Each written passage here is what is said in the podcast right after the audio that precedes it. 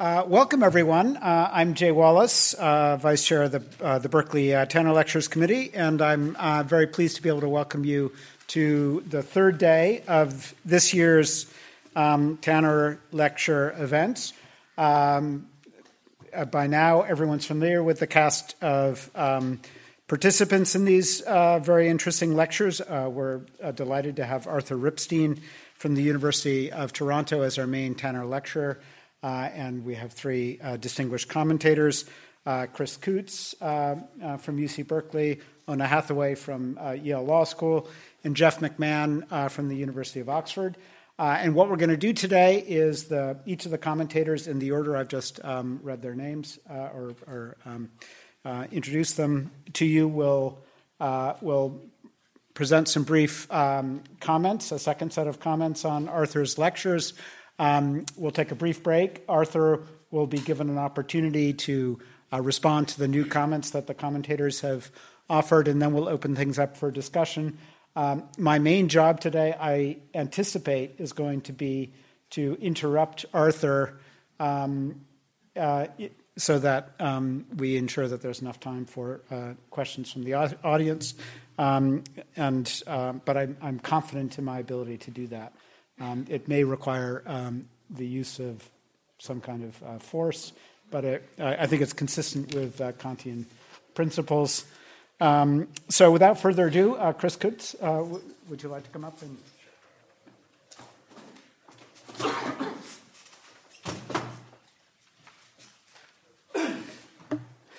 Thanks very much. Um, before I start, I just wanted to um, note publicly, just to, I, I, don't know if Arthur, I ever thanked you uh, for something, a kindness you did very, very early in my career. In fact, before it even got started, you were the reader for Cambridge University Press of the, of I guess my, my dissertation, which um, you approved as a book with enormously helpful comments, and really everything began there. And I just want you to know, I've, I've, I, I think of that all the time. I think of the I mean, the effort it took and the kindness uh, and the attention you gave that. Uh, and I'm, I'm, thankful, I'm equally thankful for your suggesting me as a commentator. This is a real honor uh, to be here and to be an interlocutor as you develop these really quite powerful ideas. So thank you.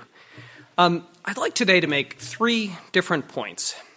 The first concerns the force of Arthur's complaint that a category error is at the root of making sense of what goes wrong in in bello violations. The second concerns what seems to me an unstated but implicit and undefended skepticism about international law. Oona will have much more to say about this. I'm just going to really note it.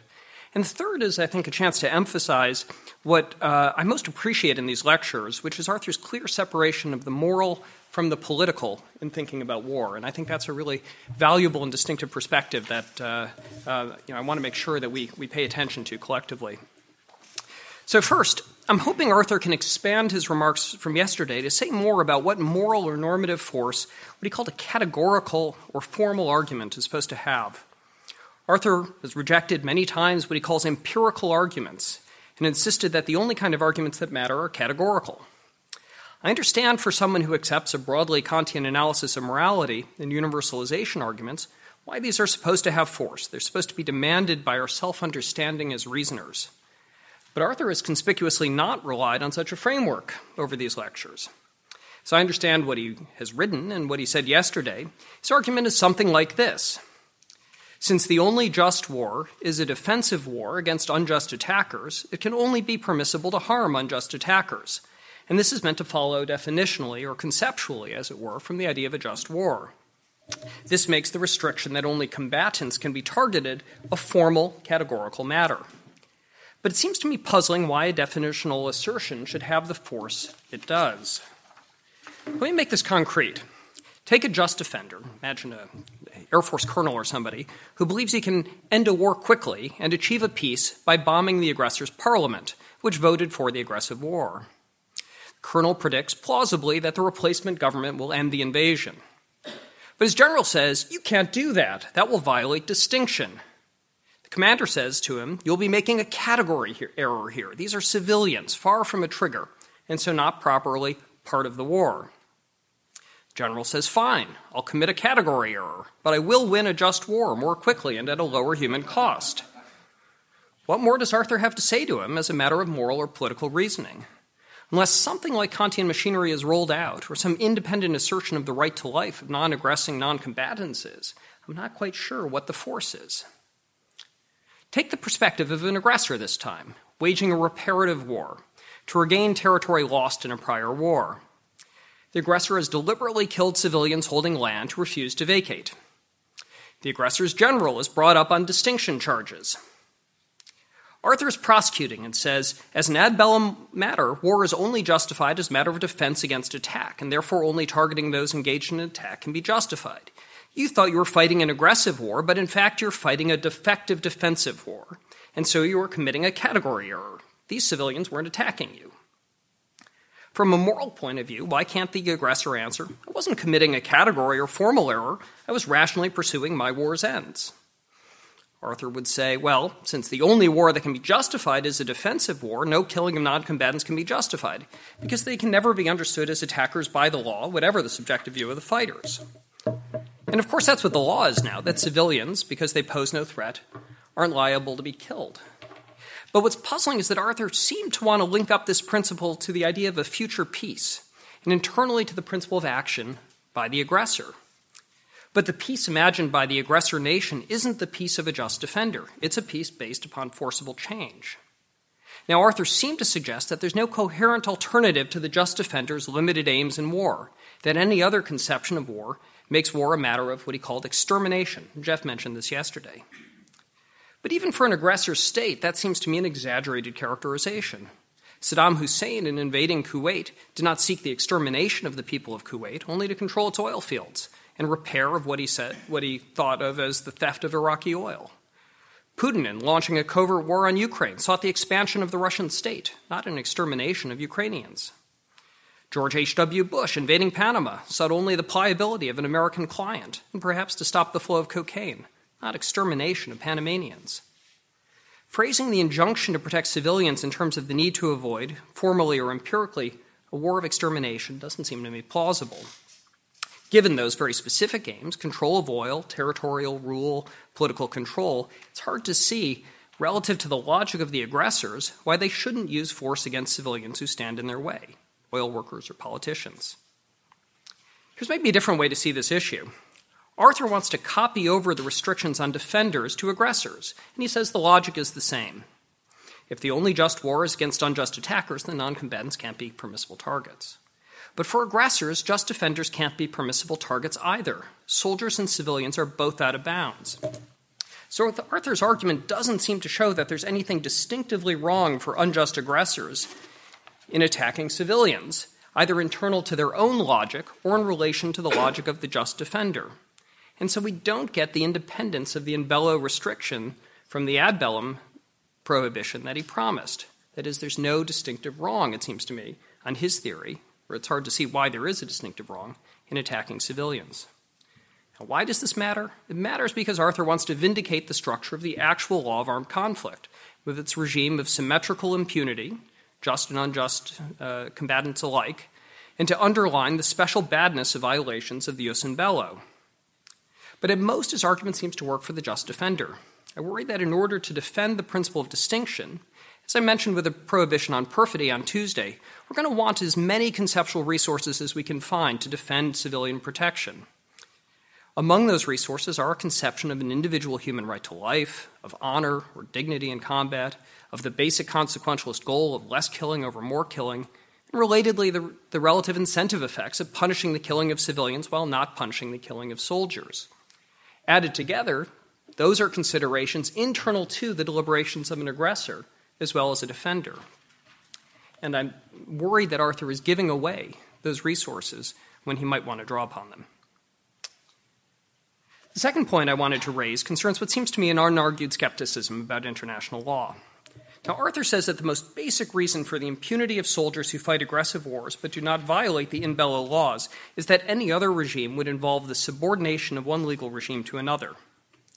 This would amount to a kind of victor's justice, objectionable, not just because victors tend to be poor at administering objective justice, but because, as a principled matter, it seems, one state cannot adjudicate the permissions granted by another state to its soldiers. Specifically, one nation, here I'll quote uh, from his paper, does not have the right to preempt another nation's legal order in its oversight of the military. I think you, I think you said that uh, uh, verbatim yesterday as well.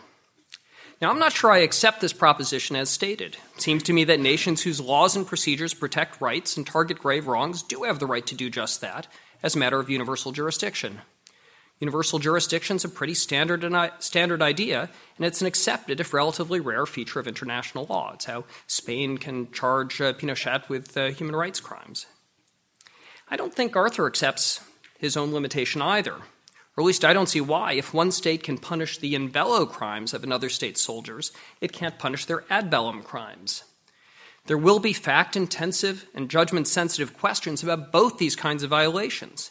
And the law in some aspects of in bello restrictions, especially as related to proportionality or the actually even much more complex issue that Oona uh, adverted to yesterday about who counts as a combatant, um, these questions are not necessarily simpler than the ad bellum law of aggression.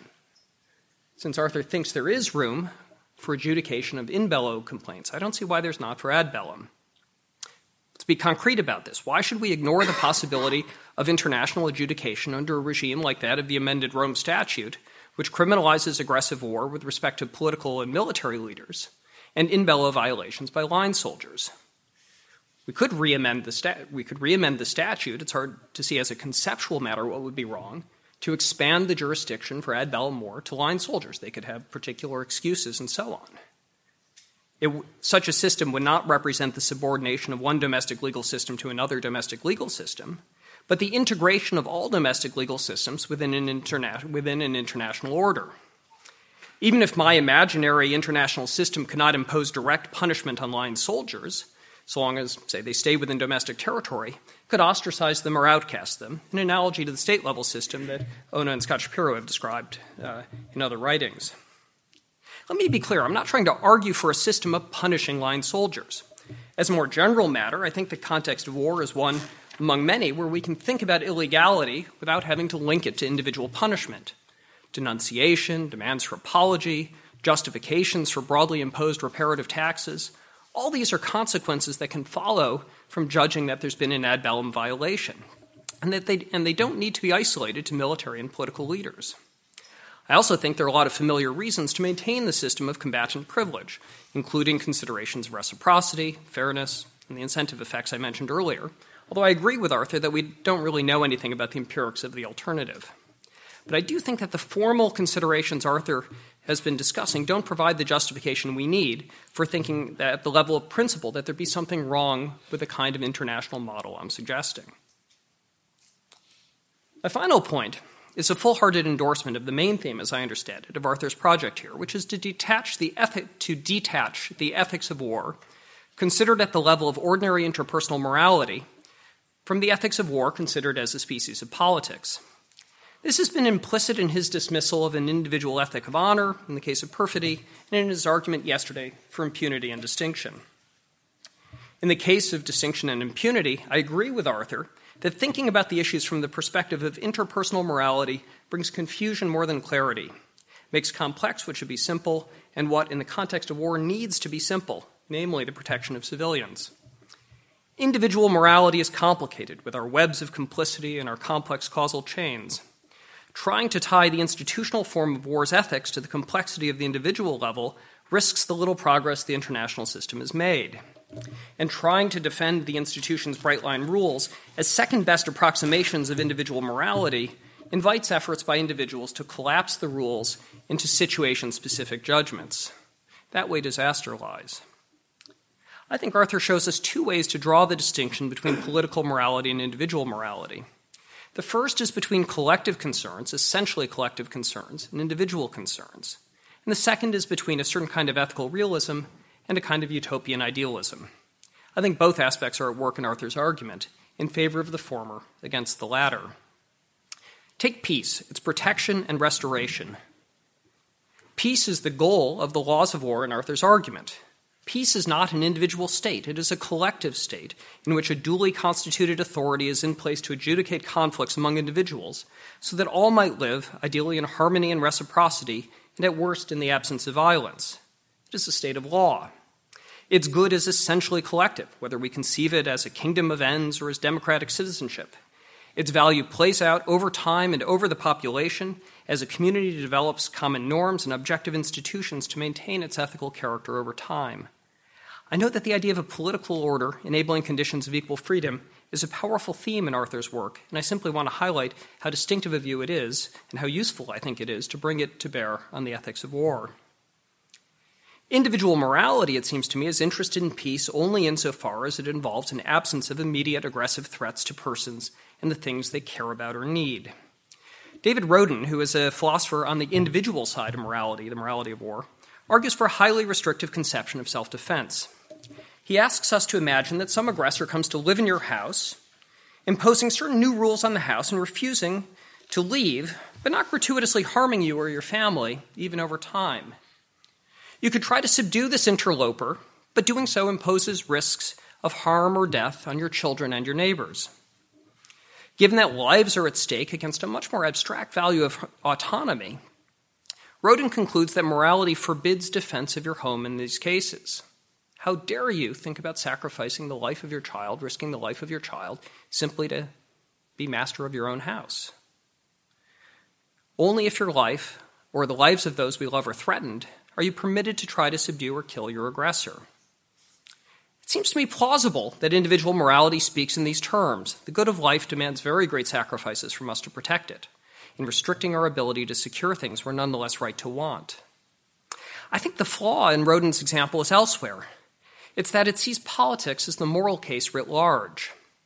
I think it's as much a fixed element of moral judgment that we are not individually entitled to kill except in direct self defense is that we are permitted to kill or use other means of violence to protect our ability to have the political community we want to have, even if the alternative to fighting is not death, but only collective subordination. Maybe there are limits. Maybe we could not justifiably resist an invasion by Canada seeking to impose single payer health care and parliamentary democracy. But that may be a limiting case. The collective state of peace, in other words, cannot be decomposed into individual statutes, and into individual statuses. We will misunderstand the value of political freedom if we do that. As I say, Arthur's model of ethics for wrongdoers represents a certain kind of realism, not utopianism. By realism, I don't mean what is sometimes called Kriegsraison, or reasons of war, which were said to justify departures from the law of war. By realism, I mean that Arthur takes as his starting point a historically situated ethical conception of conflict, one situated in this case as a culmination of the Hague, Geneva, and UN conventions and treaties. While the avoidance of armed conflict is a goal of the system, it makes room for a great deal of war and other forms of political violence, including revolutionary violence, what the additional protocols call wars of national liberation. Arthur's argument makes clear that he does not aim in the least to justify war, but he is developing a model of political morality that takes its existence in some limited form as a fixed point. I mentioned before a risk of a certain model of interpersonal moral analysis, that it threatens central limits on war. But there's also a risk in a utopian model that sets itself categorically against war. It will have nothing to say to our politics or to soldiers who aim to fight in compliance with in bello rules that they can see as having ethical value within war. Its utopianism comes at the price of any critical purchase. What Arthur has delivered instead is a model of ethical reflection on war that can engage in terms both idealistic and realistic with our political moment. I'll leave it at that. I think I was supposed to emphasize the last sentence more.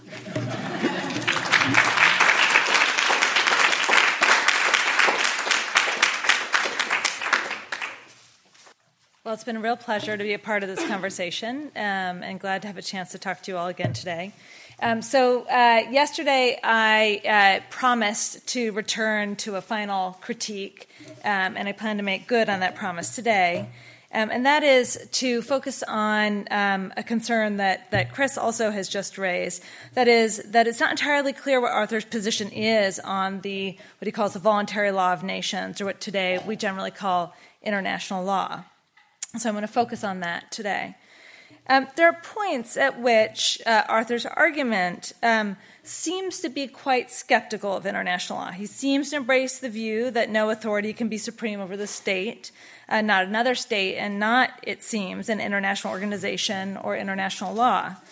Arthur argues, for example, that a key reason that soldiers who fight aggressive wars are immune from prosecution is that putting them on trial would involve the subordination of one nation's legal order by another.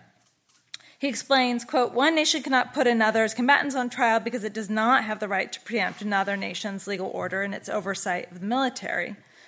The aggressor's legal system, he goes on to explain, cannot generate novel moral permissions or legal permissions that bind the defender's legal system.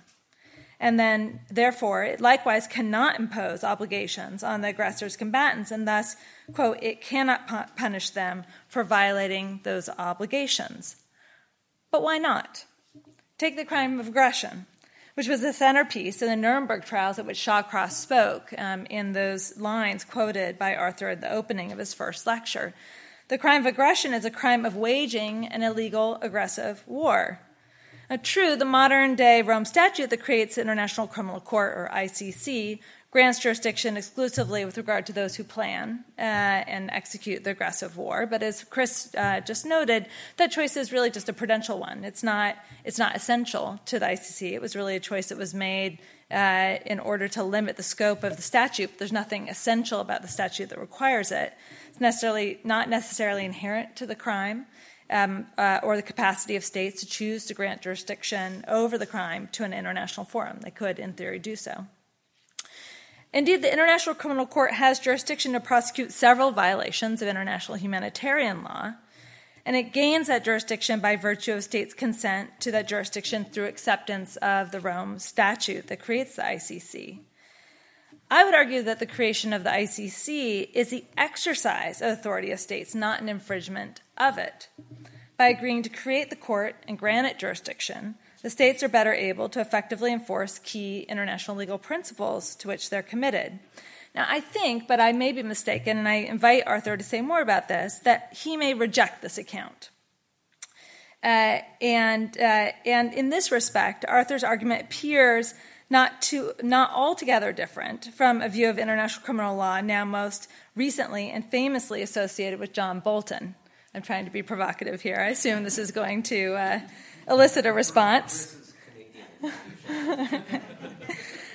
so, John Bolton has argued that the International Criminal Court is impermissibly ex- exercising authority over the United States by investigating allegations that the United States is in- engaged in torture in Afghanistan.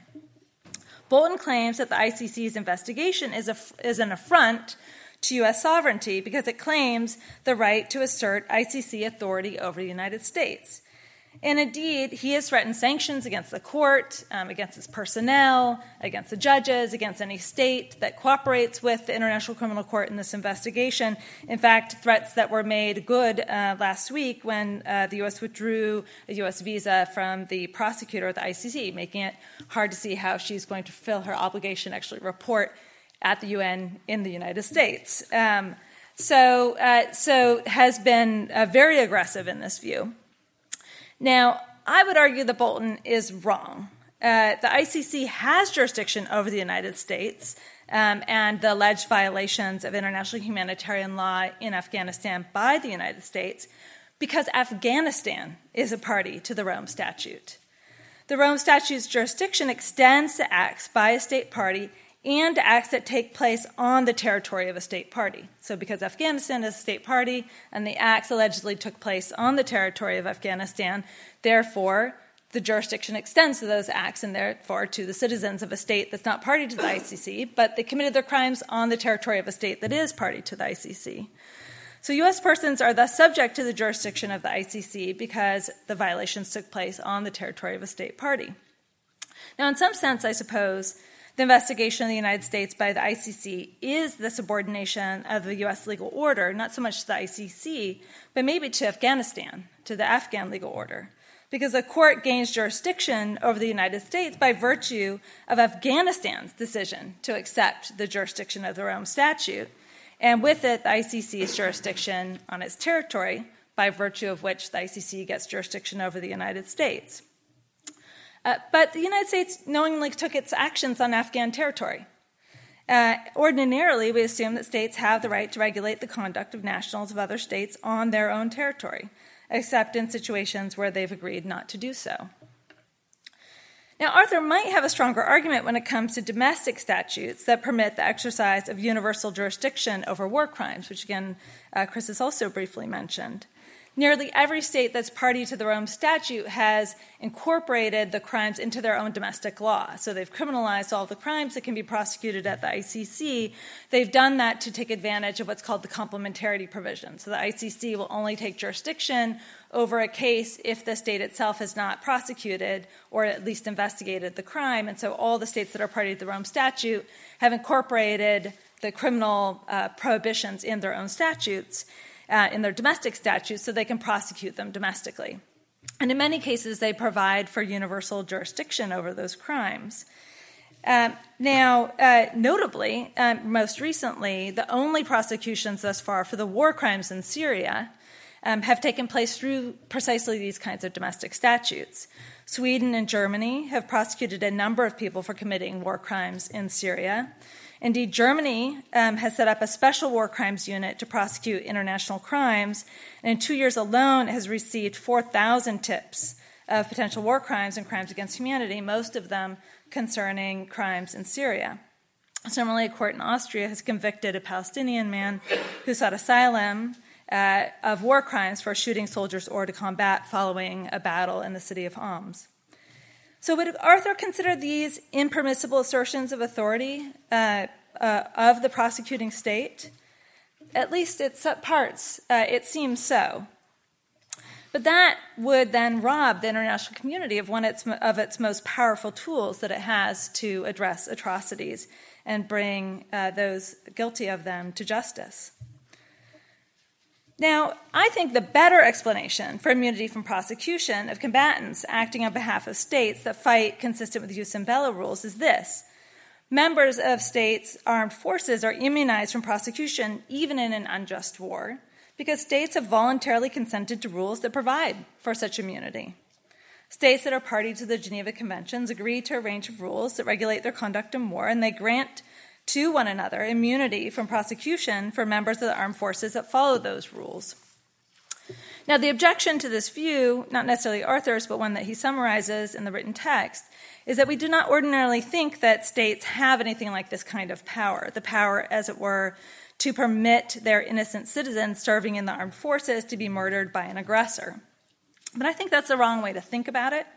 The state is agreeing to immunize the person who does the killing in return for the other side doing the same. That's not the same thing as allowing murder, though admittedly it might have the same effect, in the way that requiring evidence established, quote, beyond a reasonable doubt that a person committed murder might effectively allow a person who succeeds in covering up the crime to kill without penalty. That this is a better view is reflected in the fact that a combatant that is a member of armed forces of a state that has not ratified the Geneva Conventions would not be immune from prosecution, regardless of whether they were fighting a just or an unjust war. Uh, that state neither gives nor receives immunity. Now, of course, no such state exists because every state has chosen to be party to the Geneva Conventions, but that doesn't mean that a state uh, couldn't exist that was not party. In short, it's not clear where Arthur stands on what is perhaps the most foundational principle of international law that states have the capacity to voluntarily agree to be bound in the future, allowing themselves in the process uh, to further their best long term interests, even at the price of short term constraints. I hope that Arthur will say more about the proper way to understand international law and international institutions in his framework. Now, my final point is a simple observation, not just about Arthur's work, but about the body of work of which it's a part that I have uh, furiously uh, worked to familiarize myself with in the, in the last several weeks. As I've read this body of work on the morality, uh, the moral foundations of war, um, I gained to appreciate the effort that was being made to try and ground the rules that international lawyers often take at face value. I thought that incredibly valuable and, and enjoyed reading all of this work. But I found it notable that moral philosophers spend so much time focused on rules that govern conflicts between states, what international lawyers call international armed conflicts, or IACs. Um, these rules are well settled. Uh, I don't think they're going to change anytime soon. Uh, they're also nearly, if not entirely, obsolete. Uh, that's because the prohibition on war between states has been remarkably successful in nearly eliminating the international armed conflicts to which these rules apply. Indeed, it's one of the great ironies that the four Geneva Conventions came into being just in time for them to be largely irrelevant. All this doesn't mean that it's not permissible or valuable to critique the rules, of course, but it does mean the audience and the effect of the work will be more limited. Where international lawyers like me could really use the help of moral philosophers is in an adjacent area of the law, the law governing, governing non international armed conflicts, including transnational non international armed conflicts. I know it sounds like an oxymoron, but it is a category. Um, these armed conflicts between states and organized armed groups and between organized armed groups themselves have skyrocketed in the same period that international armed conflicts have become uh, largely extinct.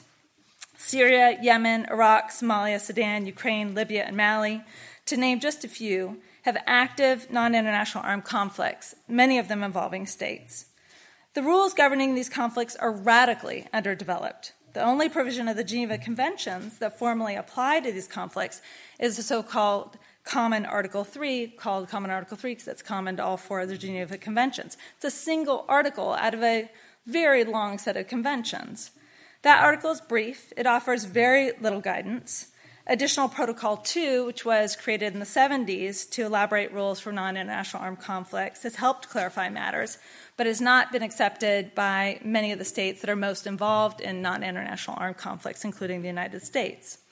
So this leaves a number of legal and moral questions highly contested. When should a civilian who assists the war effort be immune from targeting? And which, when should that civilian no longer be entitled to that protection? Is the banker who was a banker in town before the Islamic State arrived and continues to serve as the banker now for the Islamic State uh, now a legitimate target? What about the truck driver delivering fuel? The sex slave? What about voluntary human shields who use the principles of distinction and proportionality to protect combatants? What obligations should states have for the action of non state actor groups that they finance, arm, or advise?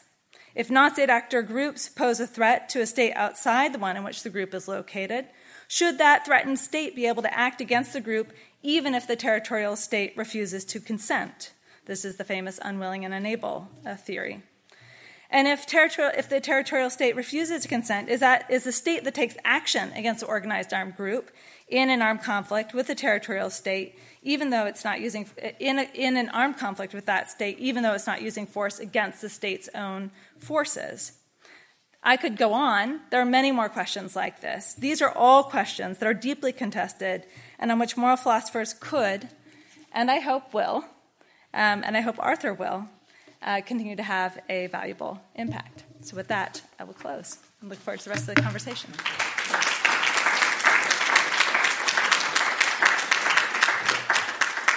Okay, let me uh, preface my remarks by saying that uh, my comments are going to be primarily concerned with morality rather than with international law, but they're relevant to Arthur's project because, as I see it, Arthur's project is to uh, try to identify the moral basis for uh, the law as we have it or the law as it ideally ought to be. And what I want to do today is to make a case for uh, a, a, much longer list of just causes for war than Arthur recognizes. So I'm, I'm going to be one of, the, uh, one of these uh, reactionary classical just war theorists he cites in his text, um, who has, a, who has a, a, a longer list. Though I'm, I'm not I, am certainly not interested in defending punishment as a, a just aim of war, or, or, some of the other aims that the traditional just war theorists or classical just war theorists attempted to justify. But I do think that some of the, some there are other categories of war besides national self-defense or defense of another state that has been attacked um, uh, uh are permissible. So let me begin with humanitarian intervention. Um, Arthur says that humanitarian intervention is normally impermissible, and that's because it initiates a condition in which force decides. He cites one exception, uh, that is when conditions of barbarism prevail, and by barbarism he means uh, conditions of, for example, institutional slavery, crimes against humanity, genocide. And when those conditions prevail, what he says is there is, in fact, no law So that's what he means by barbarism. So in those cases, inter- humanitarian intervention does not substitute force for law because law doesn't exist. Uh, in, in effect, um, a situation in which force decides already exists in the absence of law there. But he says that in other conditions, such as despotism, there is law and there is domestic peace, even if there is systematic injustice and repression that includes violence against individuals. In these conditions, unless they rise to the, the level of barbarism, humanitarian intervention is impermissible. And that's partly because it involves um, the initiation of a condition in which force decides, and partly because um, humanitarian intervention involves the imposition of one legal order on another. Now, I want to uh, defend humanitarian intervention in some of these conditions that don't rise to the level of barbarism. So, start with um, third party defense of another or other defense at the individual level, uh, uh, among individuals.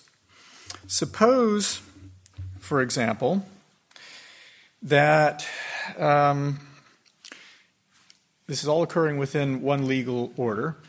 Uh, an agent of the secret police uh, is about to kill a human rights activist within the society uh, in order to prevent this human rights activist from exposing some of the human rights abuses of the regime which this agent of the police uh, represents. In this case, the police agent has already uh, created a condition in which force decides. That is, unless somebody uses force against the agent of the secret police, the secret police agent is going to kill this innocent person. I'm stipulating this person is innocent. So, by engaging in other defense, a third party defender wouldn't violate the prohibition against creating a condition in which force prevails. already is that condition. And all of these people are citizens of the same country, so there's no question of uh, imposition of one legal order on another.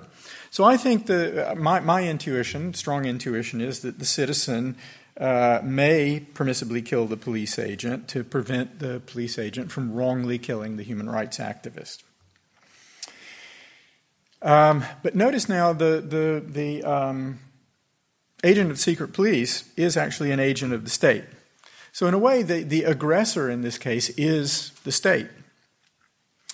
I think that if a private citizen within that state may permissibly kill the uh, uh, uh, agent of the secret police, another state should have the same permission as well. I don't, I don't see why, if an agent of another state were to do the, were to conduct the defense of this innocent person rather than a citizen of this state, that would make all the difference. But Arthur says, no, another state may not intervene to prevent this murder. But now I'm going to give you another hypothetical case. Um, suppose that the ambas- that, that, that, the third party who can prevent the murder of the human rights activist by the agent of the secret police is actually the ambassador from another country. There he is, walking down the dark alley and finds the secret police agent about to kill the human rights activist. The only way the ambassador can prevent the killing is to kill the police agent. Well, I think it's entirely permissible for the um, uh, ambassador to, to engage in third party defense of the innocent person. I think, in fact, not only that he's permitted to do that, but he's morally required to defend this innocent person against wrongful attack by the secret police agent. And in particular, that, that, that obligation seems to me quite strong because the cost to the ambassador is not prohibited, prohibitive. That is, the, the most that can be done to, to the ambassador is that he will be um, expelled and replaced by another ambassador. But now, the ambassador is an agent as Arthur was at pains to tell us yesterday, of his own state and as an agent, therefore, of his own legal order. And this is particularly clear if he takes advantage of his diplomatic immunity to avoid sanctions for engaging in other defense. So, in this respect, his status, his legal status, and perhaps his moral status, in Arthur's view, is exactly like that of a soldier of the state of which the ambassador is an agent. So, why should it make a difference whether it's the ambassador who does this rather than a soldier of another state? Well, maybe you can see where I'm going. Let's, let's increase the numbers a bit. It's not just one human rights activist, activist, it's a very large number of political dissidents who are now about to be harmed and killed by agents of the secret police. And we could, let's suppose there are lots of diplomatic staff at the embassy who enjoy diplomatic immunity, and they could actually, by engaging in third party defense of these political dissidents, prevent the killing of hundreds or even thousands of these innocent people, thereby enabling them to escape. But to do that, they'd have to kill lots of agents of the, of the secret police or maybe even of the military. Well, I think if we increase the numbers, that doesn't change the situation at all. I think if the, my view is, if a third party citizen of the, the state is permitted to kill the, the secret police agent, then the ambassador is permitted to kill the secret police agent. And if the ambassador is permitted to kill one secret police agent, then lots of embassy staff would be permitted to kill lots of secret police agents to defend lots and lots of innocent political dissidents in, in this other state. But if that's true, why can't soldiers of the, of the state do the same thing? After all, they, they, they are agents of the, the state just as the embassy staff are. So I don't see any difference between humanitarian intervention and any of the previous cases I have cited. Um, and so I think, in particular, if the effects of humanitarian intervention and the side effects and so on would be no worse than um, the effects of large scale other defense by the embassy staff, it just follows that humanitarian intervention is justified in this kind of case. And indeed, if soldiers could do the job in a way that would be more efficient and cause less harm than uh, would be caused by the embassy staff, then humanitarian intervention would be required rather than inter- individual actions of the embassy staff. It'd be required by what I called the, uh, the requirement of necessity when I was talking the other day or yesterday. Okay, so that's an argument for humanitarian intervention that is that has been crafted to try to suggest that Arthur's objections to humanitarian intervention um, are unsuccessful. You know, I start off with, with something that he, he should uh, accept, I think. Now, there's another question I want to consider, and that is uh, oh gosh, I'm, I'm only a tiny way into my notes, and I'm already 10 minutes into the oh God. Um, civil war or, or, or rebellion. So um, consider a state in which a poor majority group is systematically oppressed and exploited by a wealthy minority that controls the government, the judiciary, the police, and the army, and so on and so forth. Let's suppose the law itself is unjust and offers no protection to this uh, uh oppressed majority. Suppose the majority um, uh, uh, have hitherto been deterred by fear of, of uh, uh, repression, uh, use of force, and so on. So they've done nothing so far, but now they're considering um, the use of force in rebellion as a last resort.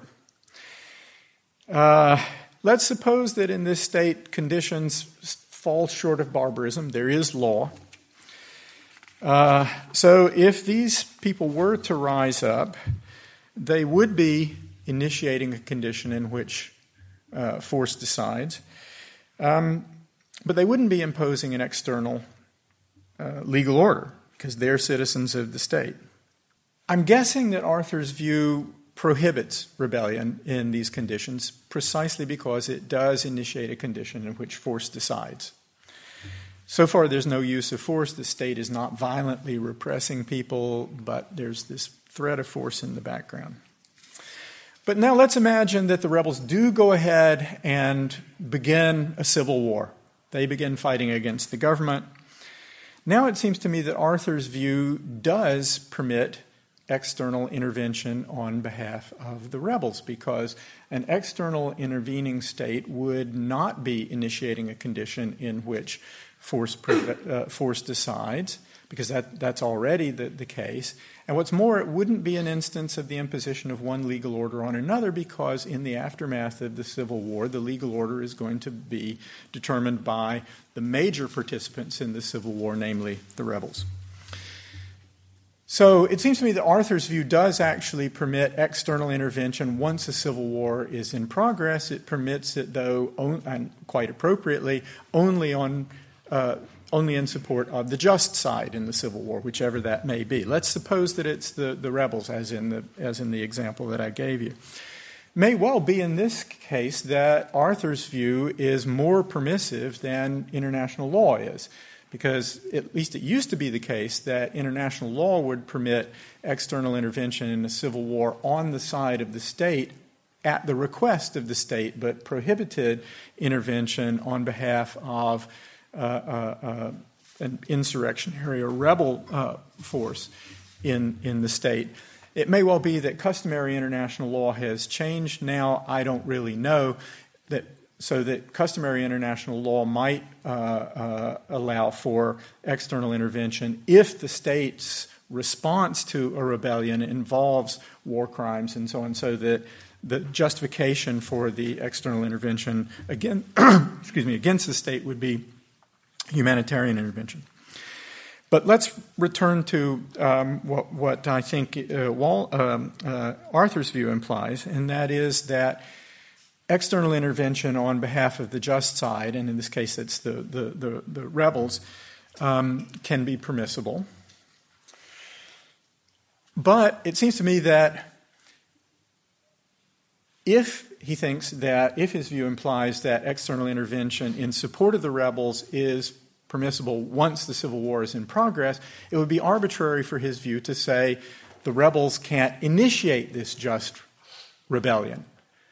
But I think it may have that implication for the reason that I gave, namely that if the rebels start this thing, they are uh, uh, initiating a condition in which force decides. But once they've done that, then others can intervene on their behalf. That seems to me to be an unstable position.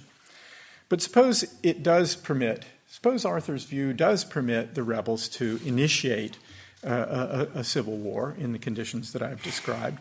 If that's true, then again it seems arbitrary to me for the view to prohibit humanitarian intervention before a civil war uh, erupts. If, in fact, the people would rebel if they could, but they can't because they're powerless, but would welcome an intervention and would join it if it were initiated from the outside. So I think in those conditions, really Arthur's view ought to uh, endorse humanitarian intervention. Uh, how am I doing for time? Am I, am out of time, aren't I? I can give you up to eight minutes. Wow, that's that's unbelievably generous. All right, I, I hope that I, I, will take I'll take a I'll take a few more minutes. I won't take eight. Uh, I also think that what Arthur calls remedial war can be justified, and the justification again starts at the level of individual action. We imagine a case um, for uh, uh, uh so at the individual level. So, so here's, here's a case. Imagine that um, I have, I, I, I'm on a life support system. I need this life support system to survive, and without it, I can survive for only a few days. Um, now, suppose there's another person who also needs a life support system and can't get it, comes and tries to take mine away. I engage in self defense. I try to resist this person's effort to take away my life support system, but I'm defeated. I fail. I, I fall unconscious, and the thief goes away with my life support system. I wake up sometime later. I've got only a short time to survive unless I get back the life support system.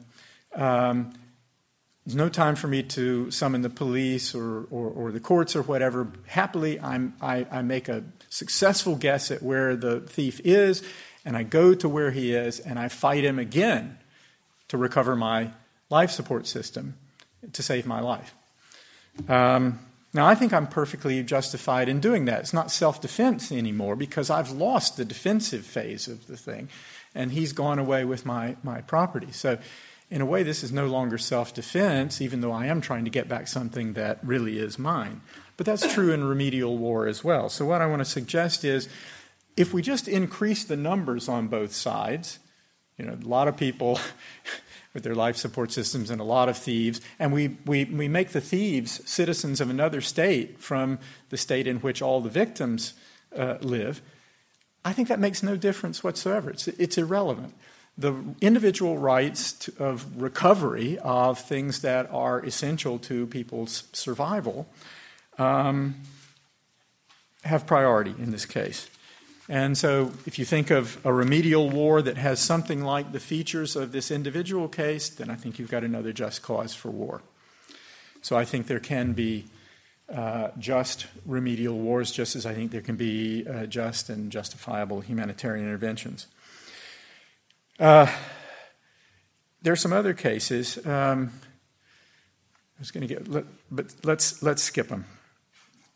Um, what I want to do now is to challenge, and, and here I'll here I'll stop. I want to challenge Arthur's idea that it's really important, or it's just prohibited to introduce a condition in which uh, a, a, dispute is decided by force. Um, let's, let's take another instance of my life support system case. In this case, imagine that there's a person on the life support system who's disabled and can't resist force or whatever. We imagine this person is temporarily disconnected from her life support system, is in another room.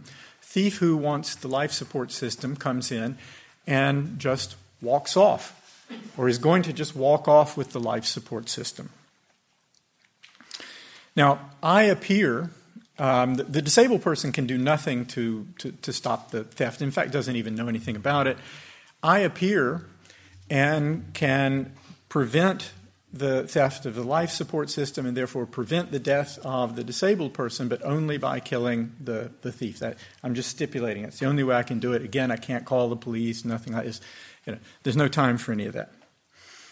Um, now, I believe, again, it's permissible for me to engage in uh, uh, other defense of this person.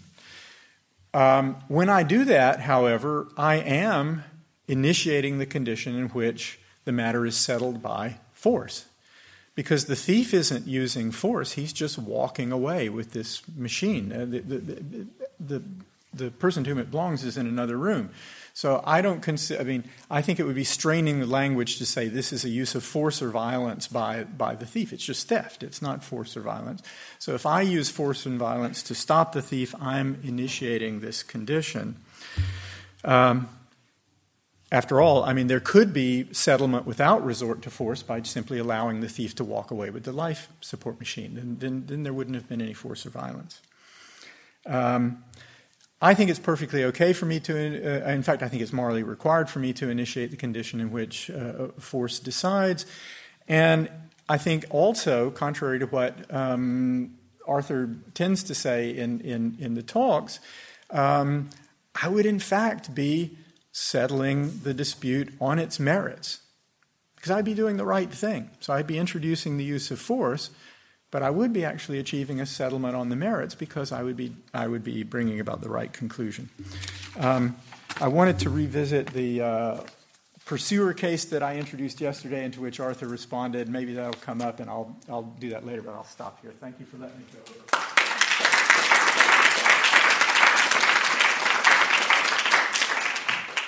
We'll give uh, Arthur Ripstein um, the podium now, who will have 20 minutes uh, to respond to as much as he's able to in today's comments, and then we'll open it up for general discussion. So uh, save your questions, and um, and uh, we'll take it from there. Um, well, so there was a lot of material in the three commentaries. I'm grateful to all of my commentators. As I said yesterday, I've learned a lot from each of them in the past, learned even more in the past few days, and there's so much material that I can't realistically try and get through all of it in the 20 minutes allotted me, but I will do so anyway. Okay, so Chris identifies three challenges to my view. He starts by wondering what the moral force is of saying that something is a category error. And in doing this, he makes a move that is, as it were, familiar in a lot of critiques of Kantian views.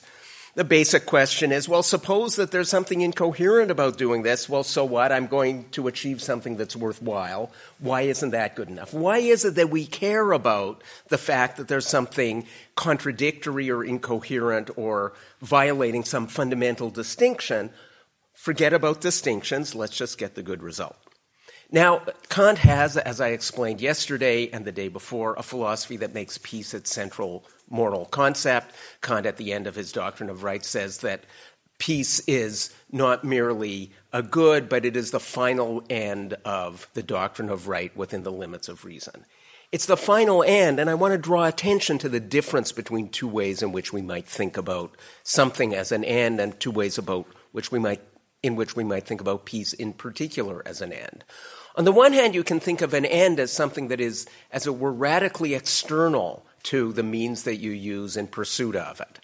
And so, for example, when the United States decided they wanted to put human beings on the moon, getting to the moon, that's just an end, and then what you do in order to achieve it, that's just a technical question.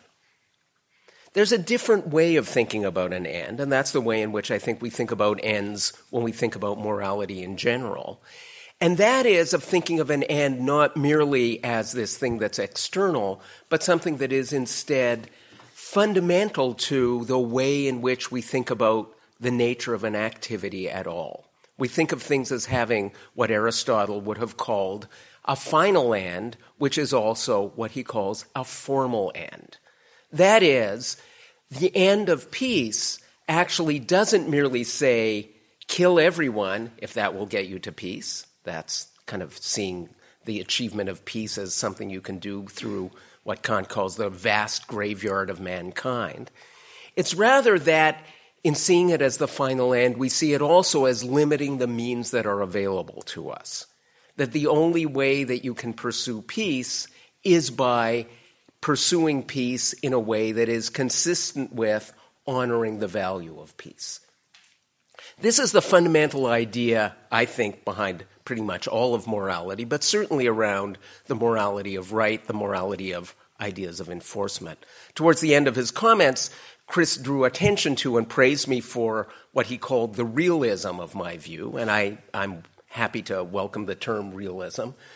The thing on which he was focused was the way in which I distinguish between the questions of morality that apply in the context of political life in the context not merely of politics, not merely of war, but also in the context of legal institutions, and distinguish that from interpersonal morality. And I want to just draw your attention to the way in which those two differ in a fundamental way. And perhaps the easiest way to do so is by drawing your attention to a fundamental feature of the concept of a right, something that those of you who are parents are very familiar with. Because one of the things that you need to teach your children is that they have rights, that there's certain, and that other people have rights, and that there are certain things you must not do because they are inconsistent with the rights of others, and that there are certain things that others must not do to you or that you can demand of others because of the rights that you have. In addition to that morality of right, the thing that's hard about being a parent is teaching your children that also there are some occasions on which they should not stand on their rights. There's more to morality than the morality of right, but the morality of right is the starting point. And it has to be understood in terms of an idea of interpersonal interaction, an idea on which no person is subordinate to the choice of another. When we think about relations between nations, we need to think in similar terms. The fact that a nation is entitled to defend itself doesn't end the moral question about it, but it has to be the first moral question. The question of whether one nation is entitled to come to the assistance of another is again a question of right, after which there's a further question about whether it is appropriate to exercise the right on this particular occasion. But we have to, before we get to the question of whether to exercise the right, we have to understand the structure of right. And the structure of right is all about these distinctions. And so if we think about the nature of peace, the wrong of perfidy being the violation of this distinction by repudiating the difference between peace and war, that's using means that are inconsistent with the very point of establishing rightful relations between human beings, rightful relations in which human beings can live together under laws rather than subject to unilateral assertions of force by others. And so I want to say the same thing when we think about the principle of distinction, distinguishing between combatants and civilians. Of course, it may be more effective, and it may be the case that you will end up saving more lives, that fewer civilians will die if you target this group of civilians. But one of the things that morality always teaches us is that the ends don't always justify the means, and that there are some things that you may not do, even if your doing them will stop other people from doing terrible things. And that's the structure, that's the general form of the structure that I'm working with throughout the lectures. And so there are means that can't be used, and those means are identified through this final end, through this idea of the possibility of people living together in peace, living together, that is, under common rules articulated from a common standpoint. And if we think about it in that way, then we have a way of understanding why these distinctions matter. Now, Chris also drew attention to the fact that I seemed to him unduly dismissive of various other grounds that might be given for the prohibition of perfidy, which he mentioned on Tuesday, or for the principle of distinction, which was discussed yesterday, which I discussed yesterday and which he mentioned today. And I didn't mean to say that those other grounds aren't additional reasons. The way that Chris put it, I'm not going to get his exact words right, but the basic thought was that these moral ideas need all the help they can get. And I couldn't agree more. My claim is not that we should not encourage people to act out of a sense of honor. I, my claim is not that we should not provide people with incentives to do the right thing.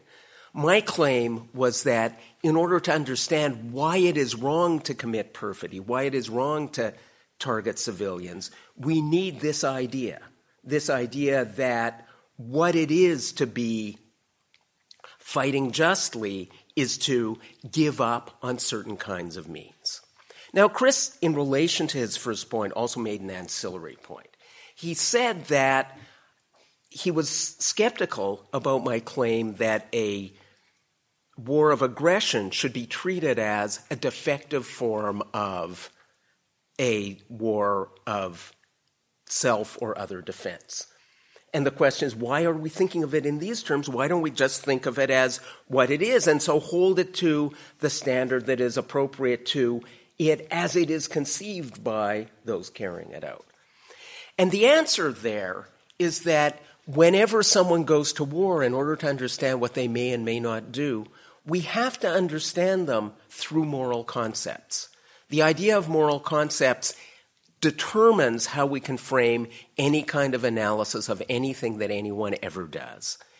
And if we think of it in those terms, we have to suppose that even those who are engaged in bare power grabs, acts of aggression, Jeff mentioned the Nazis many times. I mentioned Genghis Khan. These are not people who, although they may have asserted that they were fighting defensively. They did not believe they were fighting defensively.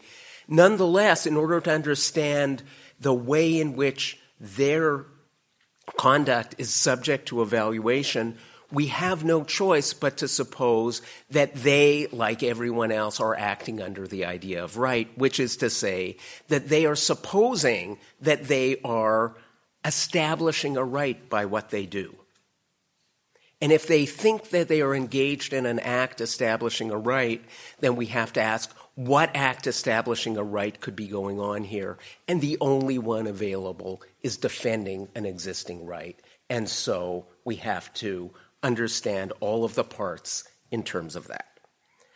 Chris also uh, worried that I was skeptical about international law, and he mentioned the Rome Statute. I think in addressing that part of Chris's argument, I will address it jointly with the corresponding part of Oona's argument. I'm not at all skeptical of international law, and one of the things that I, I should have been clearer about is that my concern in these two lectures was with how things stand between two nations, between aggressor and defender, and was not, as such, concerned directly with the question of whether there could be some other body, a body of international law, that was superior to them. I think that nations are sovereign in the only sense that is of any moral interest, insofar as they are sovereign against each other, which is not to say that they are sovereign against the international legal order. And indeed, I think they can only fully enjoy their sovereignty within the context of an international legal order for precise for reasons that are formally parallel to the reasons in which individual human beings can only enjoy their rights if they as people like to say in the 17th and 18th centuries exit the state of nature and enter into a legal condition if that's what they do, if that's what they have to do, then of course international law has a kind of superiority over them. But notice, international law requires two kinds of things. It requires, on the one hand, institutions, and it requires, on the other hand, doctrines. In order to understand how international law can have these things, there's a story about how it comes about, namely through the voluntary agreement of nations. And Oona wondered whether I was opposed to that idea. I had, in my discussion of Shawcross's view on Tuesday, suggested that he was critical of a certain understanding of what the voluntary law of nations could be. And that was, of course, because the voluntary law of nations that he was criticizing was the voluntary law of nations that, on the one hand, said we've agreed to let both sides in a war kill the other's combatants, and also said we've agreed that no one is allowed to start an aggressive war. That's not a possible set of agreements. And my claim in drawing on uh, Shawcross's criticism was to draw attention to you, there are limits to what can be the content of a voluntary law of nations. And my thought is that the fundamental features of it have to be the recognition that nations are juridical equals, that each of them is, as against each other nation, entitled to political independence and territorial integrity. That entitlement limits the way in which agreements between nations can take on content.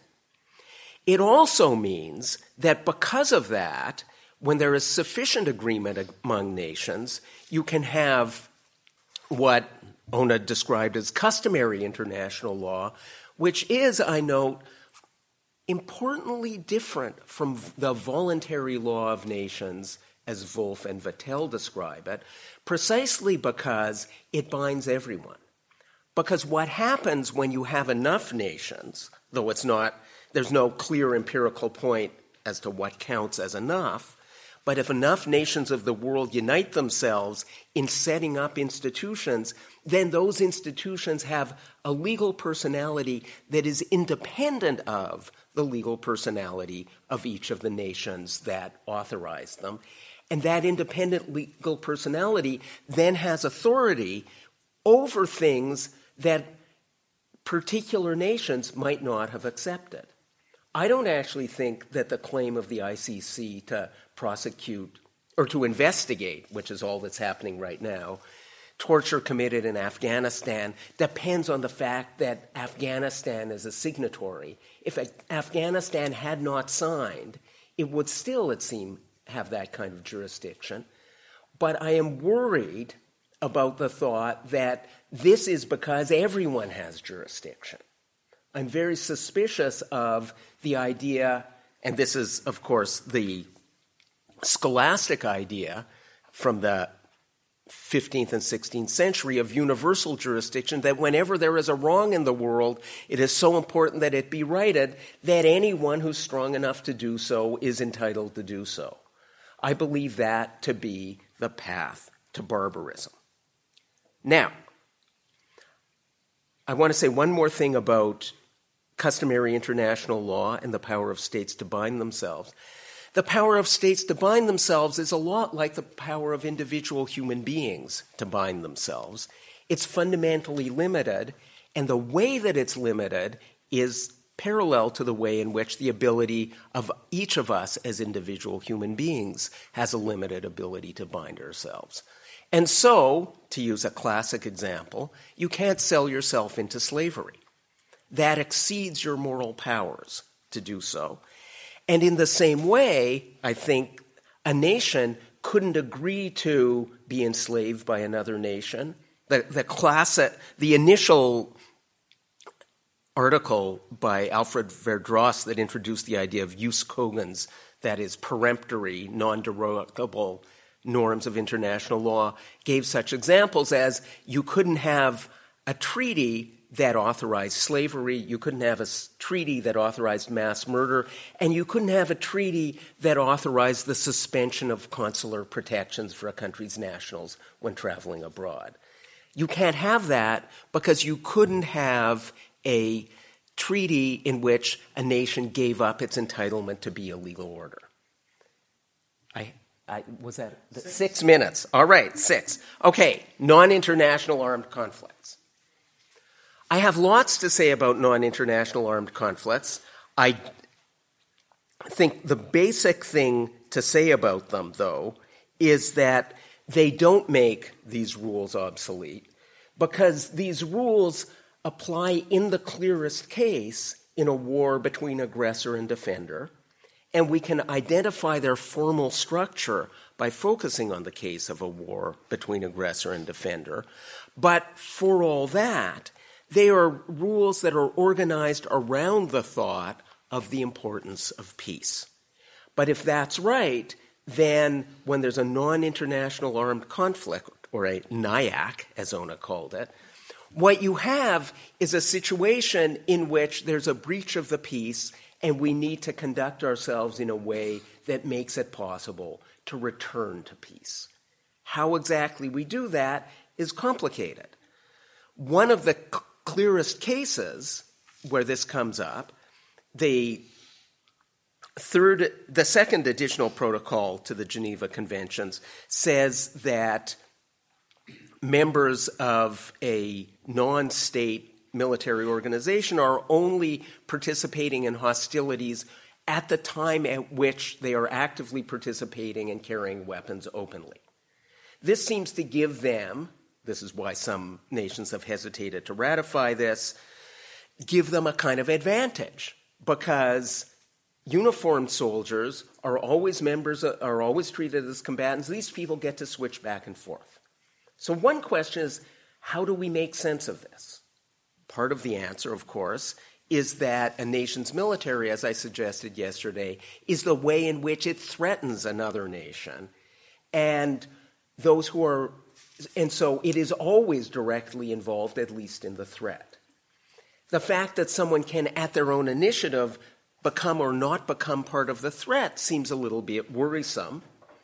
At the same time, the overreaction to that can only be analyzed in the kinds of categories that I have suggested. All right, I have probably four minutes left, and so, Jeff, you could probably run a mile in this time. I'm going to just quickly respond to a few of your comments. The basic distinction that I want to draw between barbarism and despotism barbarism is a condition in which you have, as Kant puts it, force with neither freedom nor law. What you have in a condition of despotism, by contrast, is force and law, but limited freedom.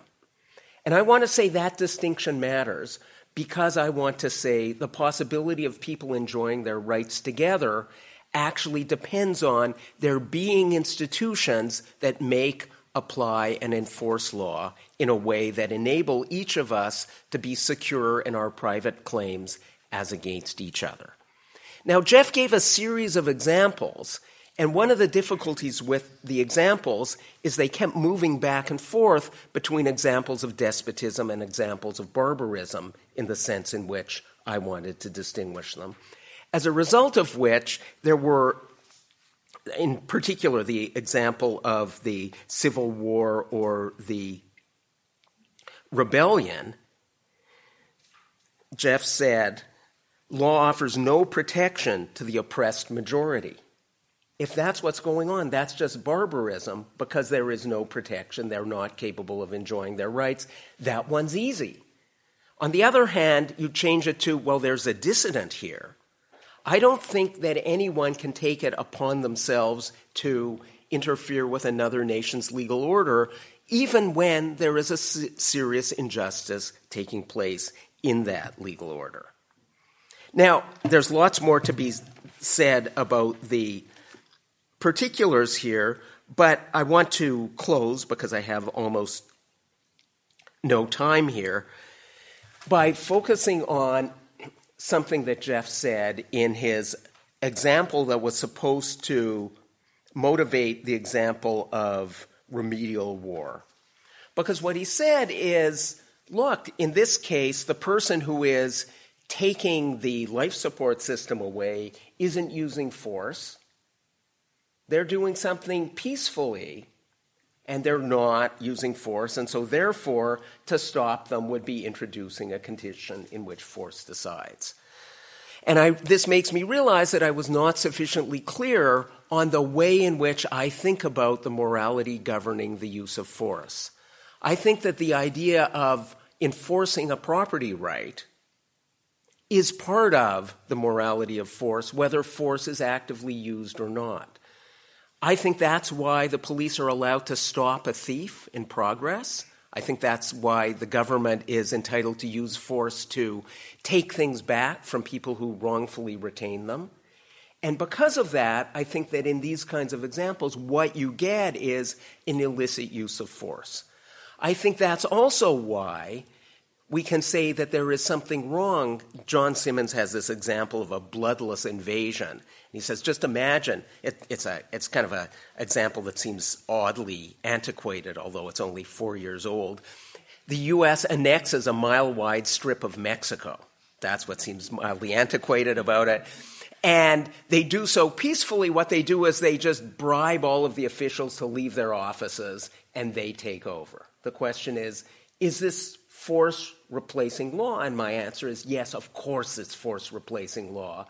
Because what you're doing is you're taking legal officials and you are demanding that they give up on their role as legal officials, and rather than them doing what they are supposed to do, namely decide things in accordance with law, as determining a public standpoint to govern interactions between human beings, you're replacing it merely with something outside of that, and that is a use of force which can be resisted with right. Thank you.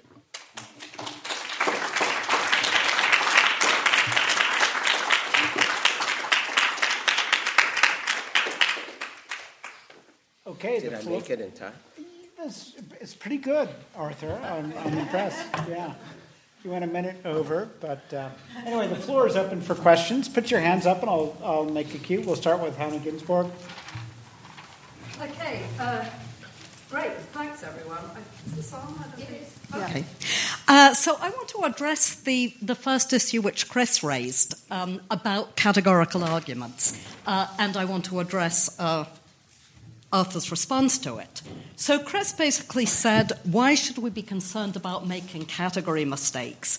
Uh, why should we be concerned about doing things which are inconsistent with distinctions that we've made? And Arthur responded both by emphasizing the importance of peace on a Kantian view and by pointing out that on a Kantian view, peace isn't just an external, uh, but a formal end, which means that it's the kind of end which limits the means.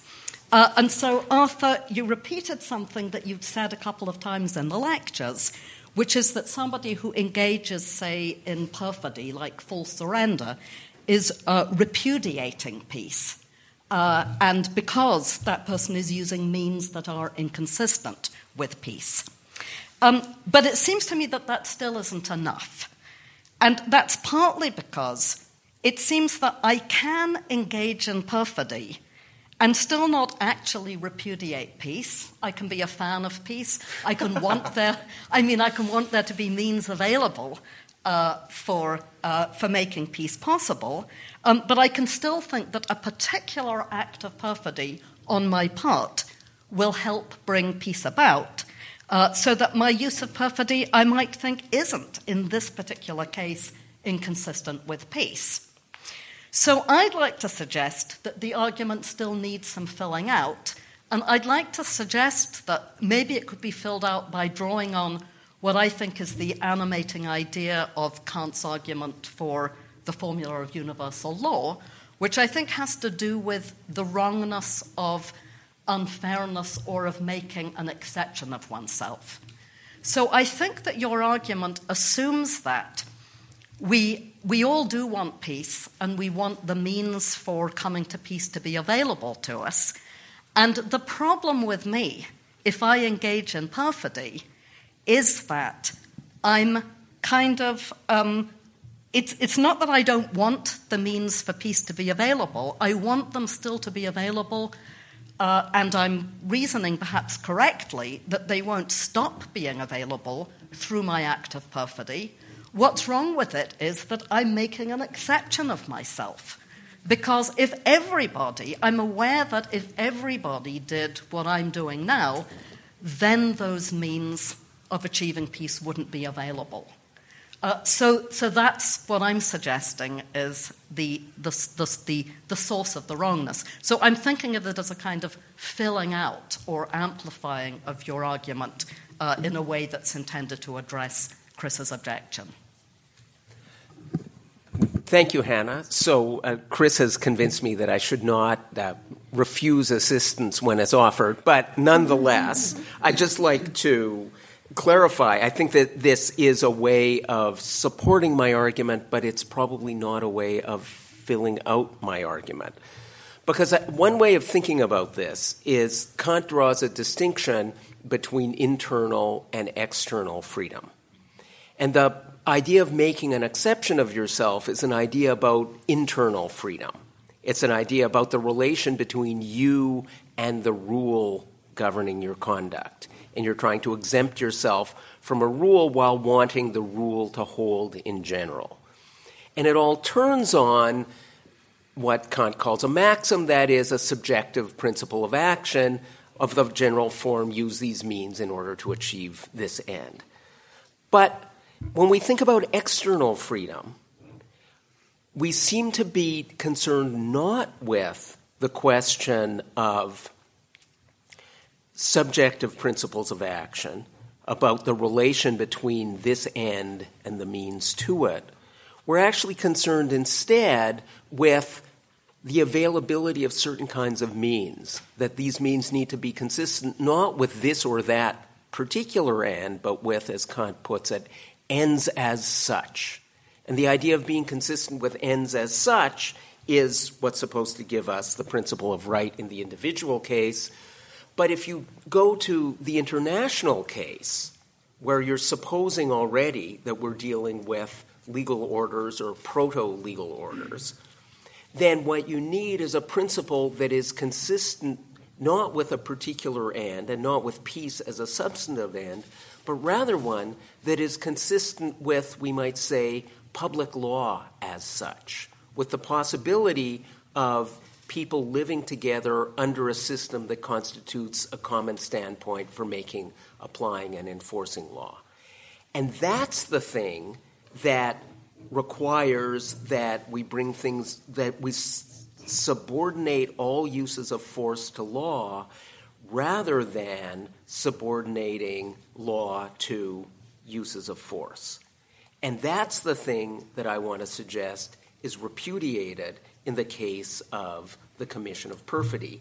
Because what you're doing is you are saying, I mean, you're not saying it, but you are acting as if this distinction doesn't matter But if this is the organizing distinction for the possibility, if this, another way of, of putting it, Kant actually thinks that the principle of peace and the principle of publicity are the same principle.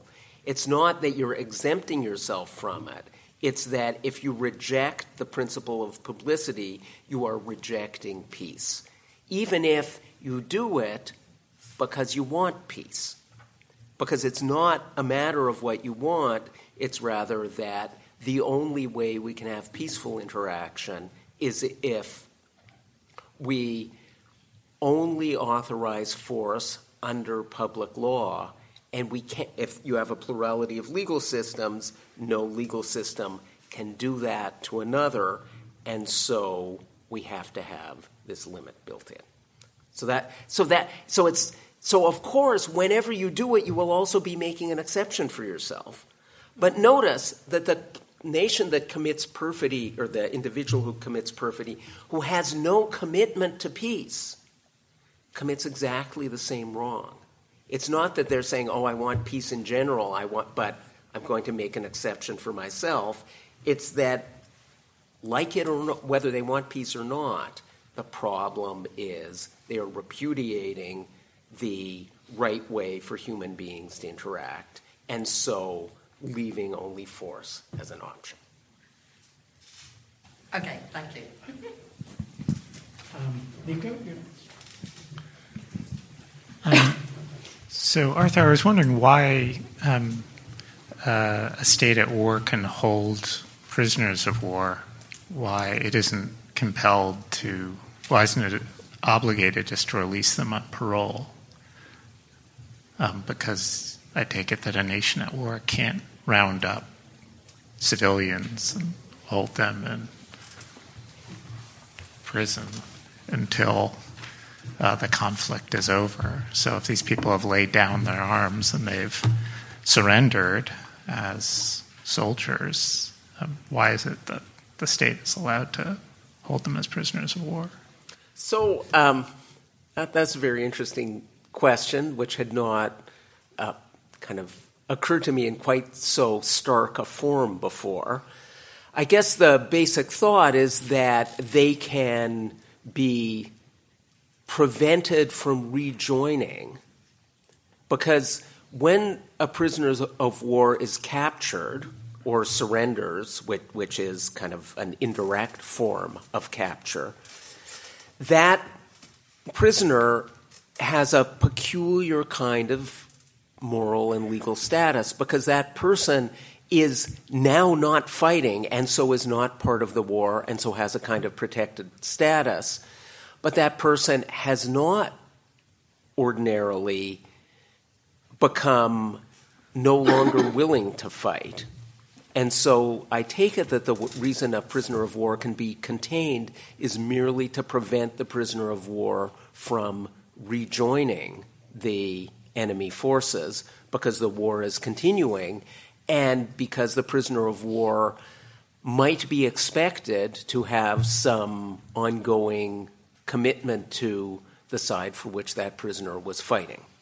And so it's a matter of preventing them from rejoining. Now, there's a question about what's involved in doing that. I have a colleague in Toronto who grew up in Germany, and his parents insisted he get educated in the U.S. because his father had been a German prisoner of war in the Midwest during World War II and had the time of his life. And he thought, this is where I want my kids to spend their young adulthood.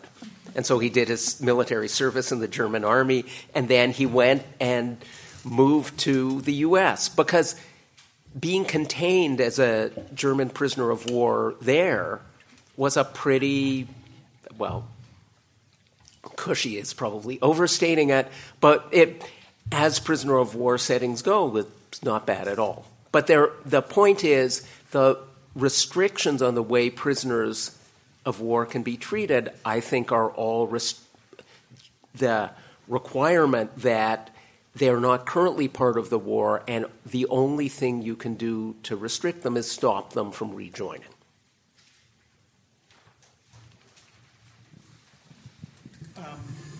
floor is open for discussion. I, uh, Sorry? Yep.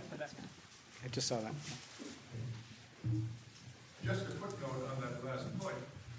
In fact, it was a practice um, during World War II in the United States to allow prisoners of war, if they were deep enough in the country that walking back to the enemy across water and so on was not likely, that they could be farmed out to private uh, uh, farmers, for example, as agricultural laborers.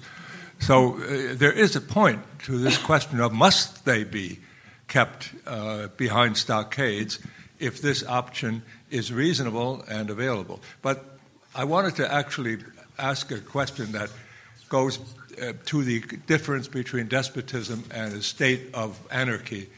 Uh, it seems to me the, the another reason for um, allowing um, the anarchic uh, battle that is not available to a despotic situation is the problem of subjectivity on the part of the oppressed.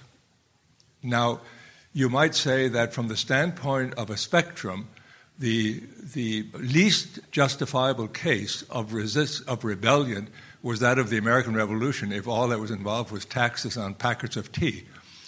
Uh, as compared with Professor with John Dugard's argument in South Africa, that the persistent and and truly draconian set of of uh, conditions under which the black majority was kept justified rebellion. He made that argument as an argument of public international law. Wouldn't that uh, be an issue? That is to say, the, the, the level of subjectivity in claiming the right of rebellion against despotism. That has nothing to do with the legal outcome, but just my sense of when is one allowed and when is one not allowed. So I think that's a very helpful way of thinking about it because one of the things that a legal one of the problems that a legal order solves is a problem about judgment. The way that I put it both yesterday and today is you have to have a common standpoint from which rules are made, applied, and enforced. And one of the reasons that you have to have that is that the available concepts are partially indeterminate and they need to be made more determinate. But of course, they can't be made fully determinate in legal doctrine in advance. And so, part of what you have to do in order to establish legal order is establish a system of offices that basically say this is the person who gets to decide about this question on these kinds of grounds. This is a question for the jury this is a question of law for the judge, but it, it's a question of law for the judge doesn't mean the judge just looks it up. The judge, that's why we call them judges, needs to exercise judgment in doing it. But you have a system in which all of these things are done. Now, this is important for understanding legality, but I think it, as, your question indicates, it also sheds an interesting light on questions of revolution, because, of course, the kinds of things that are despotic in existing legal regimes, on a Kantian view, no legal regime is entirely adequate to the idea of a system of equal freedom under law, are questions that about which reasonable people might disagree, as a result of which part of the reason we have to exit the state of nature and set up a legal system is to have someone whose job it is to decide on behalf of all of us. But that means that we can't unilaterally decide on our own, and that's just your point about subjectivity. Now, when you get to the condition of barbarism, where there are no institutions protecting the rights of some particular class of persons, I don't normally like using Nazi Germany examples, but Jeff's brought enough of them out that I think I'll make an exception. And if you think about Nazi Germany, there was a situation in which you had force with neither freedom or law for a proper subset of the population. I think if you think about slavery in various societies around the world historically, you have something similar. And in that situation, I think that those who are subject to it are entitled to use force against it. And this, this gives me a chance to usurp my time quota by responding to one of the things that Jeff said. In that situation, of course, it's also the case that third parties can intervene on behalf of those people precisely because they are the ones who are acting in a way that is consistent with the creation of a legal order. Now, one more thing that I should say about intervention while I'm ab- abusing my role as answering questions is that when it comes to national defense or, or defense of another, in those kinds of cases, I think you're actually allowed to use force even when you don't have, as a matter of right, you're entitled to use force even when you have a limited prospect of success. And indeed, probably even if you have no prospect of success. I think if you think about the Warsaw Ghetto Uprising, they had no chance of winning against the Nazis. They were allowed to use defensive force anyway, because right does, must not yield to wrong. On the other hand, when it comes to intervening to prevent something like barbarism, I think there, a third party intervening, first of all, I think needs to have omnilateral authorization through the kinds of international institutions to which Oona was drawing our attention, but also needs to have a realistic prospect of success. And I think one of the things that's so heart wrenching when you look at calls for humanitarian intervention around the world is that one question is whether one nation can act unilaterally to do this. There was a debate about intervention in Syria, and many people were saying that, oh, we have to do this because we can't just sit idly by. Scott and her co author, uh, sorry, Oona and her co author Scott Shapiro wrote a very powerful op ed explaining why this was the wrong way to think about it. But even if you had an international authorization for doing it, there's a question. What exactly are we expecting to accomplish here? And that is a pressing question in those cases, even with international authorization. Question over here, Dan.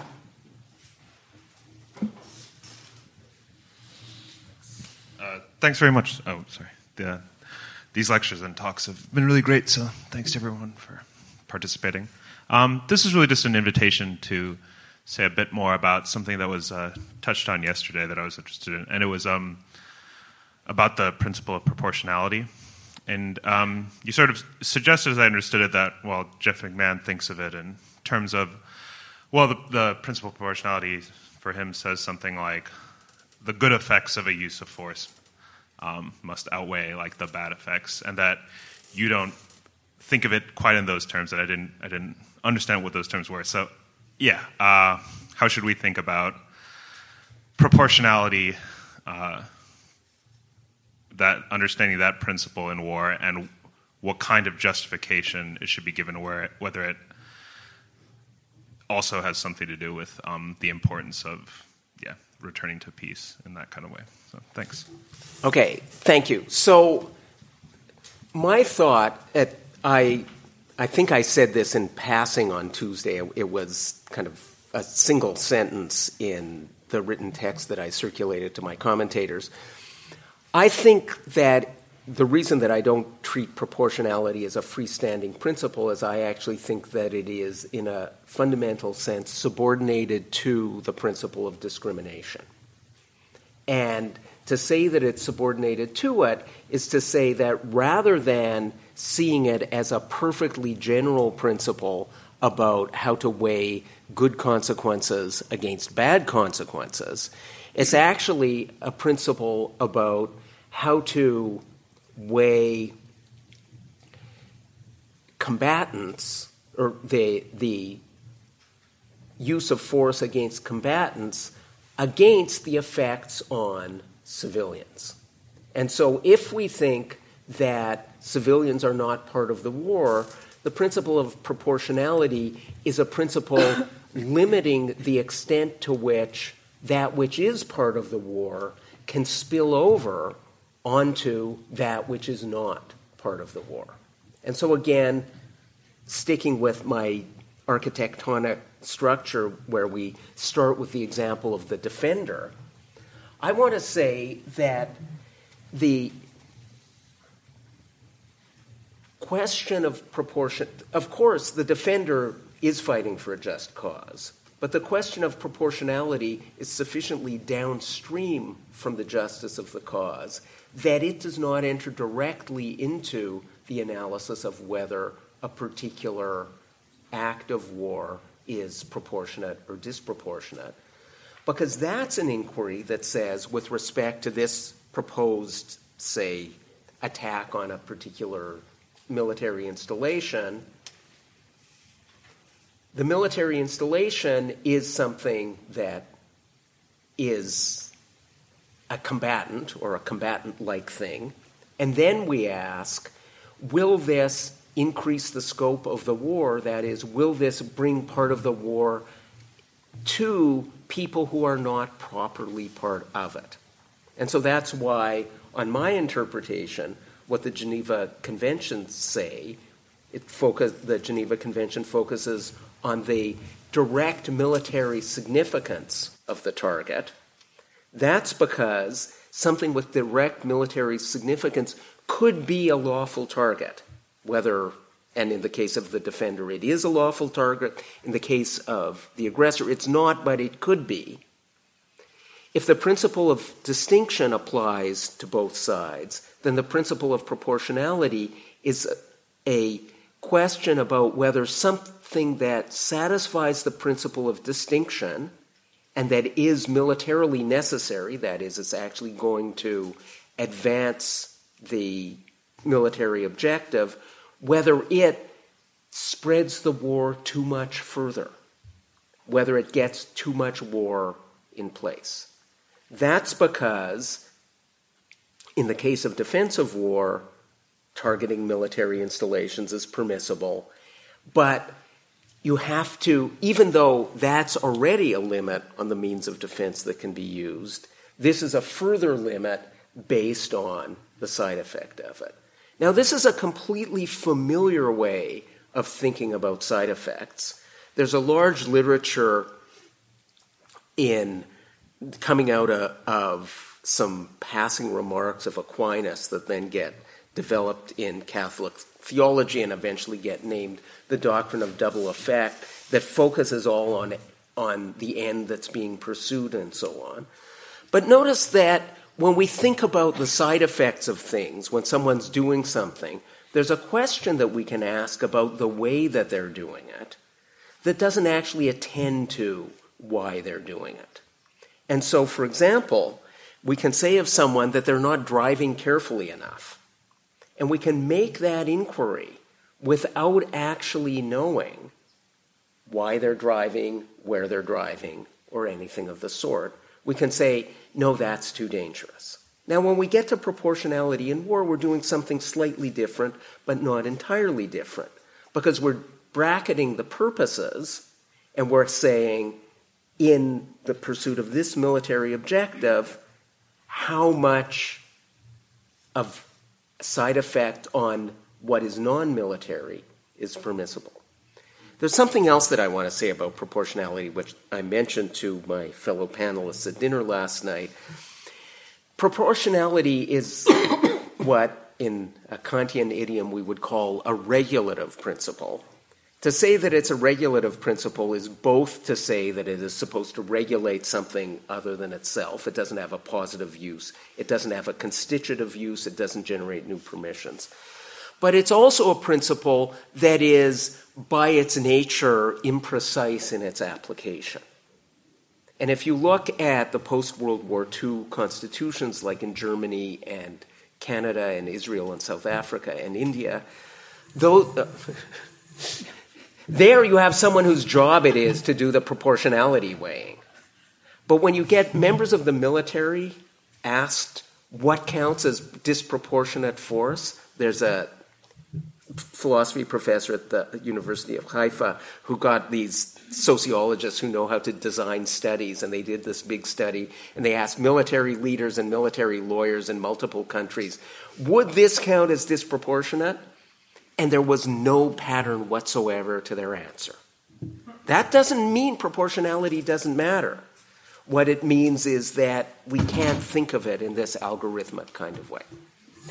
I, I guess I, I had myself on the list, but um, I, I, think I, I want to just kind of follow up on this issue, um, and and just invite you to say more about two things. One is, um, you know, the the basic um, uh, idea you appealed to in articulating the principle of um, discrimination that you've just invoked again uh, between those who belong to the war and those who don't belong to the war. I think both Oona and Jeff and probably Chris uh, raised different versions of a question about how to understand this.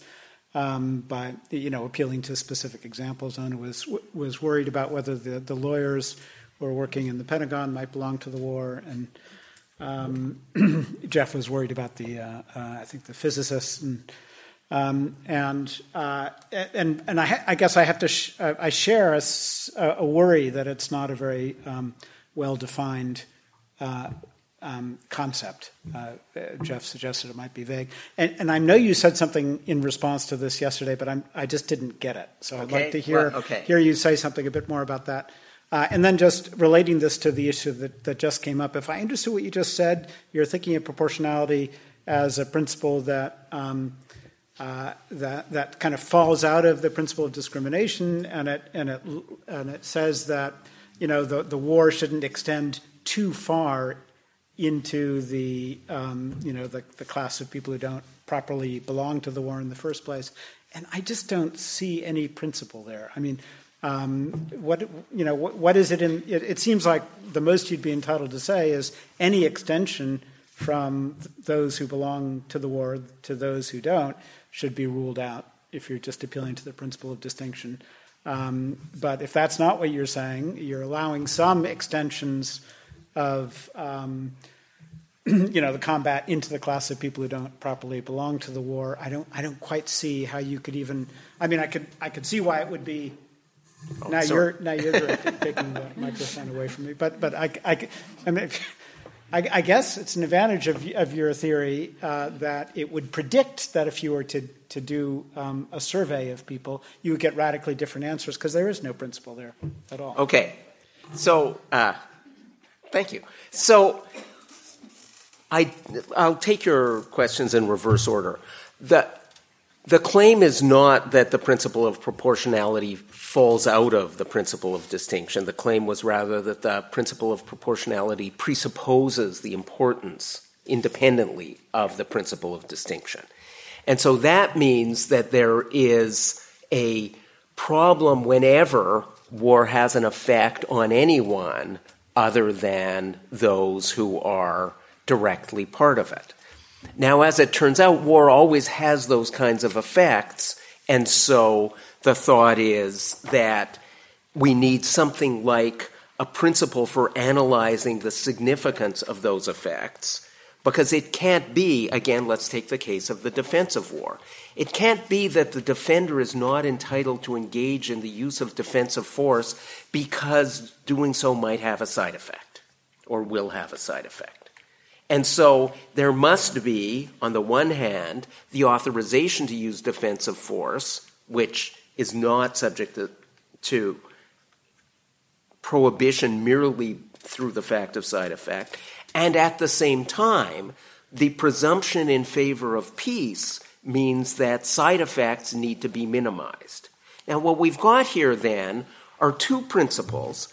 They have a common source because they're both based on the fundamental idea of a world governed by peace rather than force. You're using defensive force to stop aggression, so to preserve peace, but you seem to be introducing more force than you should be. Or rather, it seems that we have these two things, and so they stand in a tension. And because they stand in a tension, they might be related to each other in different ways. Notice this is a completely familiar feature of practical thought more generally, if you think about how the different virtues fit together. And indeed, it's a particular familiar feature of theoretical reason. You want a theory that has explanatory power, and you want a theory which means that it's general, and you want a theory that's going to get all of the details. if you ever read, I was on a committee to hire a vice president, and search consultants always have these job ads. They say, someone who can look at the big picture and drill down into the details. And I said, this just sounds ridiculous. And they said, well, don't you want someone who can do that? I said, everyone wants everyone who can do that, of course. But the point is, you have these two principles, and they seem to pull in opposite directions in particular cases. And so, too, in the case of war, there are these two organizing ideas, neither of which we can give up on, and at the same time, neither of which can be fully satisfied while satisfying the other in the imperfect world in which we find ourselves. Now, what about the, the question of who is and who is not part of the war? Oona gave the example of the lawyer, Jeff gave the example of the physicist, and many people have given the example of the farmer who grows the crops and so on. There are all of these kinds of examples, and the question is how is it that we determine who is and is not part of the war? I have two things to say about that. The first and most important thing is that the point of my entire exercise is to identify the normative structure that is, is at issue, and I believe that we begin to understand normative phenomena by looking at broad conceptual questions rather than by beginning with particulars. And I think that the thing that makes these cases hard is precisely the fact that we can see the pull of placing them in one category, and we can see the pull of placing them in another category. And then the question is well, what's the reasonable way to think about this, and this is where some of what Oona was saying earlier about customary international law and the development of doctrine is so fundamental. Because, of course, we need some way of making this explicit. And how do we do that? And the answer is that the presumption as we do it is that everyone is presumed not to be part of the war unless they are part of the war, rather than I, in the written text, which I didn't get to yesterday because I didn't have enough time, I raised the, the example of ancient Sparta, where supposedly everyone was either fighting or preparing to fight all of the time. In that kind of th- that example would show that you could, if it were true of ancient Sparta, have a society in which everyone was always part of the war. But modern societies are not like that. Probably ancient societies weren't like that. And so, because of the priority of peace, we have to presume people to not be part of the war. And so we use clear designations. And so the initial one says wearing uniforms, and then additional protocol two says or carrying arms openly. And the point is you get a structure built up so as to include those who are plainly part of the war, and in cases of ambiguity, leave them out. Now, what do we do with the nuclear physicist who is designing the weapon? I'm not entirely sure what to think about that. I think that if there is a situation in which it is morally permissible to target that person, doing so is not without a fundamental moral cost. Okay. Um, excellent. This brings to a close um, the conclusion, the, the, the, formal part of today's proceedings, and indeed uh, this year's Tanner Lectures. Um, before we continue informal discussion over refreshments, um, um, I'd like to invite you to join me in thanking Arthur Ripstein, um, our Tanner Lecturer this year, as well as our distinguished panel of uh, commentators, Jeff McMahan, Oona Hathaway, and Chris Kutz, um, for an exceptionally stimulating and um, uh, fun series of events.